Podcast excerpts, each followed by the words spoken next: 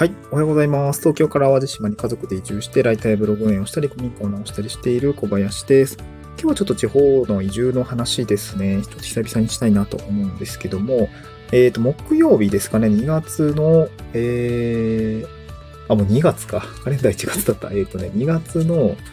えー、8日木曜日ですかね、の日に、あの、洲本市さんですね、僕が住んでる自治体の、えー移住セミナーにちょっと登壇をしてきまして、えっ、と、地域おこし協力隊だったりとか、まあ、地方の移住の、まあ、お仕事の話だったりとかを、ちょっとセミナーでしてきました。当日は、まあ、自治体関係者の方と、または、あの、NPO 法人のふるさと回帰支援センターさんが、えー同席していただいて、セミナーをやりました。で、そこではですね、地域おこし協力隊の、まあ、ご紹介もしつつ、まあ、その移住に関してざっくりと質問に答えていくっていうようなことをやりました。で、参加者さんの方からいろいろこう質問をされたので、まあそれをちょっとこう振り返りながら、まあ今一度こう僕も3年、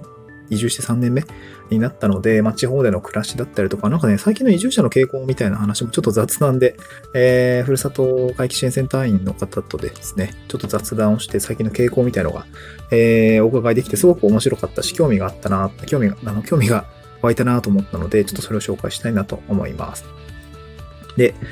最近の その移住者の傾向ってどんな感じなんですかね？みたいな方ちょっと話をしたときに、なんかね、あの、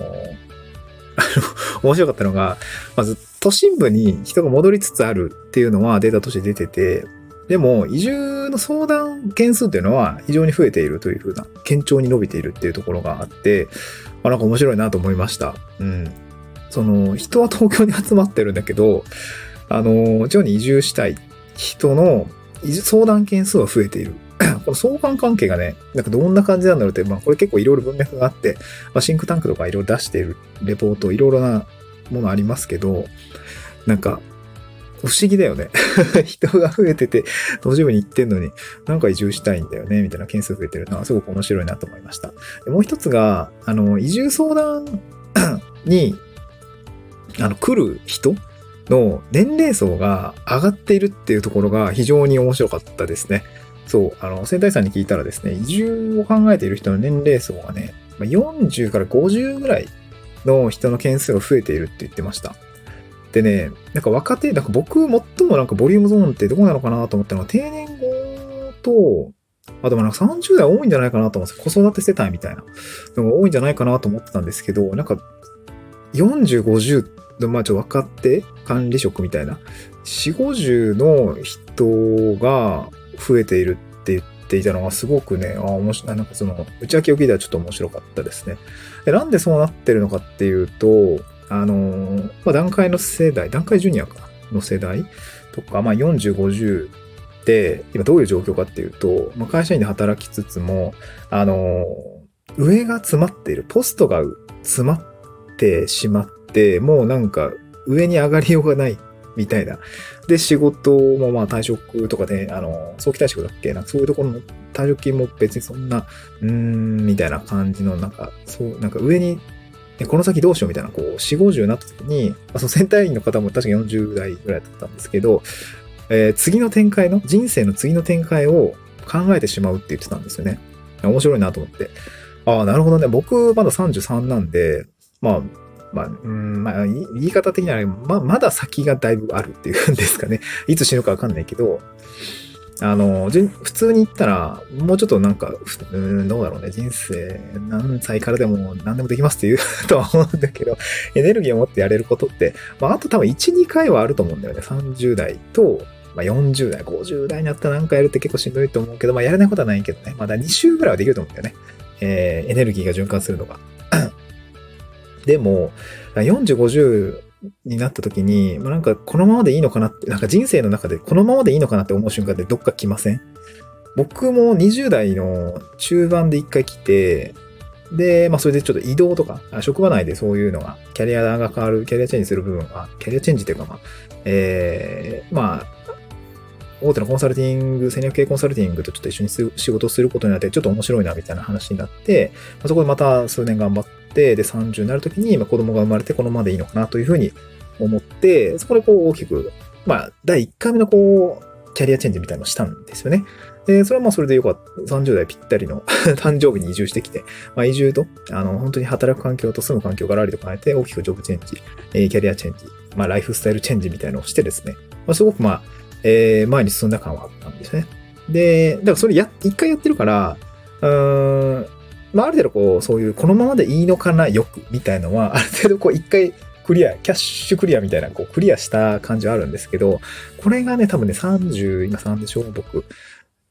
もう10年こう積み重なったとしたら、まあ、確かに40代ぐらいで、いやもう本当にこのままでいいのかな、俺の人生みたいな感じになったと思うんですよね。一回枠をね、あの、敷かれたレールの枠を外に出てしまえば、まあ別にその、もう戻ろうが、もう一枠、うん、レール、新しいレールに乗り換えちゃおうかなとかっていうのをすごく足取り替えを一回経験してるんで、足取り本当に軽くなるんですけど、多分、がっちりとこう20年ぐらい、例えば23ぐらいから大卒で働きつつ40ぐらいまでこうレールにガチッとこう、な、据えついた状態で、あの、走っていた時に、確かに、いや、もうこのままでいいのかなって思うだろうなというふうに思いました。で、それが多分移住だったりとか、まあその、第二の人生どうしようかなっていう展開を考える時期と重なって移住の件数が増えているというふうにおっしゃっていたので、なんかすごくね、この40、50で移住を考える人が多くなっているという、まあ実態、件数の実態を聞いたときに、ああ、なんかそうなんだ。やっぱ人間よく、よくできてるなというか、やっぱなんかこう、そういう人って多くなるんだなというふうに思いました。まあ、まあ、そうですね。なんかこう、まあ、僕はさ、もう40代、50代じゃないから、今のその現況に立たされるっていう人の気持ち本当にわかんないけれども、いや、多分、そうだな。自分が30でこう、このままで人生いいのかなとか、なんかこう、人、なんかこう、踏み出したいみたいな気持ちは、なんとなく想像はつく。同じものではないと思うけれども、30代時点でのこう気持ちは、なんとなくは、あの、すごく、あなんか胸が痛い日々というか、悶々とする日々だなというふうに思っていて、それで移住を考えると非常になんかこう納得感がいきましたね。で、まあ、ここから現実問題なんですけど、結構そのセンター長も結構ぶっちゃけたなとしていて、ぱ40代、50代になるとさ、人間性ってもうある程度固まっちゃうじゃないですか。で、移住相談来る人の中には、うーん、止めたい。どうにか止めてあげたいみたいな。その後きっと失敗しちゃうから、どうにか止めてあげたいなって思う、あのー、人もいるって言っていて、いや、正直だなって思ったのと、いや、だからこそ NPO 法人としてやるべきことなんだなというふうに思いました。いや、あの、ということはどういうことかっていうと、ま例えば移住の施策に打ち込んでる、こう、事業母体っていうんですかね、企業、まあ法人って、やっぱそういうのって積極的にやって数字をね、出さないと、まあ存続する意味ってないじゃないですか。移住相談来ました。えー、移住させました。で、その件数が、えー、まあ法人としての実績になり、うん、まあ使命達成できたのかみたいな形になると思うんですけど、まあ、これは民間企業だったらそこに多分まあ収益性がついてくるようなことが多分何かしらあると思うんですよね。で、でも、なんかこう、あれかな、うーん、あの人は移住しない方がいいって相談してきてんのに断るっていう勇気みたいな、それはあなたの幸せには多分繋がらないと思うって言えるのって、まあそれがなんかこう、インセンティブが働かないようなうん、業態、業種法人、あの、NPO 法人であることっていうことのゆえんだったりするのかなというふうには思いましたな。そう、そうであるべきだよね、みたいな。個人の幸せを考えたら、あなたはもう移住しないで、今の生活のままいた方が後悔はしないと思いますみたいなこと面と向かって言うのって、まあなかなか大変だと思うんだけど、まあ、言えてないのかもしれないけどね、なんとかこう間接的にでも今はちょっと状況がみたいな 感じで、こう古民家の空き家がないですね、みたいなちで、こう、うまくやってんだろうと思うんですけど、まあ、やっぱ個人の幸せをないがしろにした移住の施策っていうのは、まあ、多分やってないと思うので、それは素晴らしいなと思いました。せあの、まあ、その選対員の方がみんな全ての移住者に関わっているとは思わないんですけど、僕は同じ兵庫県の、えー、担当の方と、まあ、なんていうかな。まあ、いろいろ県によって担当員の人がいるんですけど、ま、すごくこう、なんか良心的だなというふうに思いましたね。うんまあ、なかなかね、全員が全員移住したらいいじゃんって、まあ、やっぱり言えないし、移住した先で人間関係のトラブルだったり、協力隊の話もめちゃくちゃ、なんか 毎、数年おきになんか炎上案件出てきますけど、まあ、やっぱりそういう人っているんで、そういう人を、ね、アンマッチな場所に送り込んじゃうのはやっぱり良くないから、うーん、まあ、なんかその NPO 法人の役回りというのをですね、まあ、ちょっと今一般社団を立ち上げようかなと思ってて、まあ別に公益性があるものでもない、まあ地域的に、地域に根ざした社団を立ち上げようかなと思ってるので、この、まあ、民間ではない法人の意義みたいなところ、ちょっと垣間見たところがあって、すごく勉強になりました。うん、やっぱそう、そうだよね、みたいな。